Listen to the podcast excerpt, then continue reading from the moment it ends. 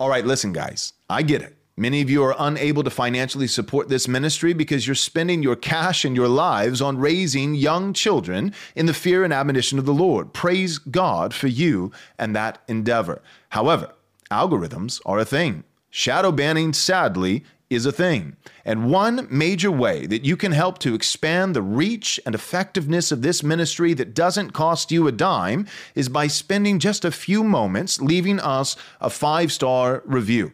Also, perhaps even more effective than that, you can share our podcast with a friend. We hope you'll take the time to do so. Thank you so much. God bless.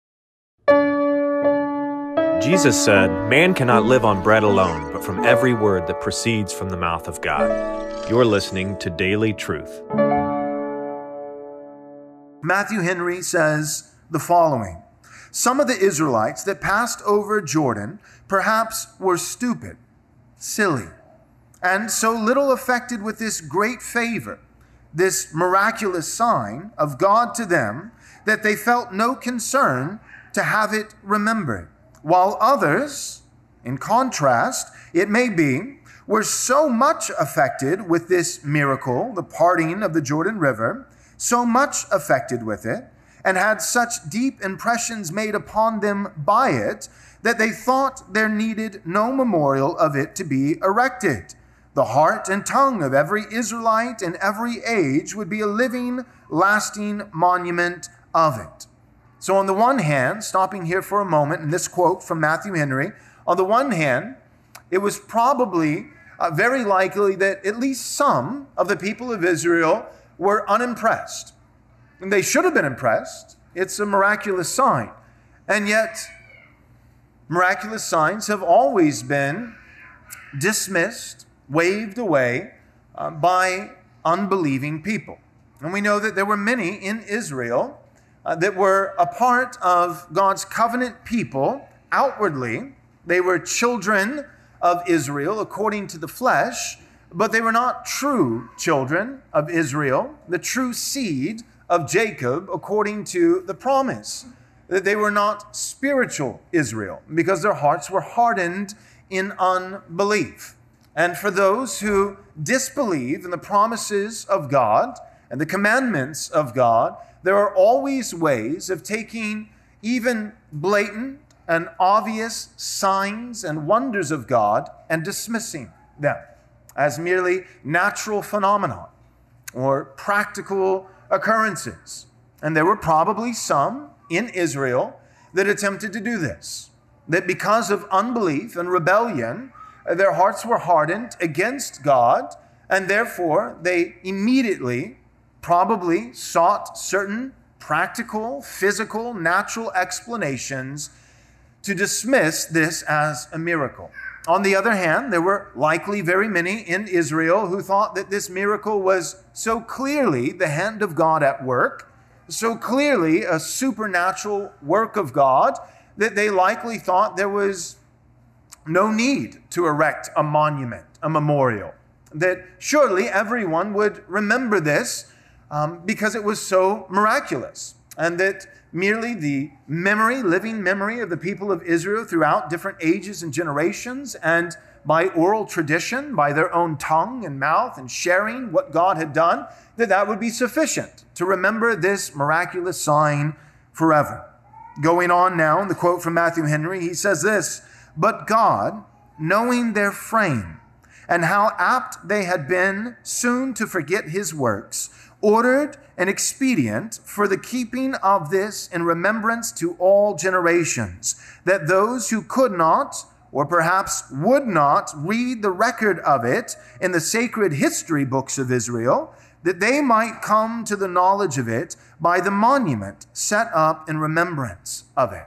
Whoa, whoa, whoa. You're going to want to hear this. Our next two conferences are coming up quick. We've got first our fall conference. This is November 11th and 12th. That's a full day Saturday and a holdover for the Lord's Day, November 12th. Uh, who's speaking at this conference? Well, we've got Jared Longshore and Chris Wiley and yours truly, Pastor Joel Webbon. What's the title? The title is The Household and the War for the Cosmos. Now, I know you're thinking, wait a second, you can't use that title, Joel. That's the title for Chris Wiley's book. Well, I can use it because he's going to be there speaking and he gave me his permission. We're going to be talking about the household as the basic building block for pushing back the kingdom of darkness in this world. We're going to be talking about biblical patriarchy. We're going to be talking about marriage and parenting, how to keep your kids, how to shape and form them like straight arrows, like sharp arrows that do damage to the kingdom of darkness, training our children in the fear and admonition of the Lord. A full day on Saturday, November 11th, and then holding Jared Longshore over for the Lord's Day, November 12th, to preach at my church, Covenant Bible Church in Central Texas. You can register at the early bird rate, which will not last long, but you can register at the early bird rate today by going to rightresponseconference.com. Again, that's rightresponseconference.com. Now, our second conference is our spring conference. This is Friday, Saturday, and Sunday, March 1st, 2nd, and 3rd. The title for this conference Blueprints for Christendom 2.0 blueprints for Christendom 2.0. We don't want to revert back to Christendom 1.0, although it would certainly be a whole lot better than the clown world that we're currently living in. But we recognize, despite the phenomenal features of a prior Christendom, there were certain bugs that we'd like to see worked out. So we're not going back. We are pushing forward to Christendom 2.0. We believe that the blueprints are seven doctrines for ruling the world righteously. What are these seven doctrines? Well, it's Reformed confessionalism, it's covenant theology, it's biblical patriarchy, it's presuppositionalism and Kuyperianism, and general equity theonomy and hopeful eschatology post millennialism. Who's going to be teaching us on these doctrines? Voldemort he who must not be named, Pastor Douglas Wilson himself. You also got Mr. Brighthearth, Mr. King's Hall, Mr. Haunted Cosmos, Pastor Brian Sauvé. And we also have Dr. Joseph Boot, and of course, yours truly, Pastor Joel Webbon. We'll be doing seven primary lectures as well as two 90 minute panels with all the speakers together, and we'll likely add a couple more speakers along the way. Again, that's March 1st 2nd, and 3rd, Friday, Saturday, and Sunday. It's Blueprints for Christendom 2.0. We've got the early bird rate going right now, but it will run out quickly. So go to rightresponseconference.com, rightresponseconference.com to register today. Can I be frank with you for just a second, right here at the end? Look, some of you guys, you're financially supporting this ministry, and from the bottom of my heart, I say thank you. I cannot thank you enough. However, some of you, you just you can't afford it.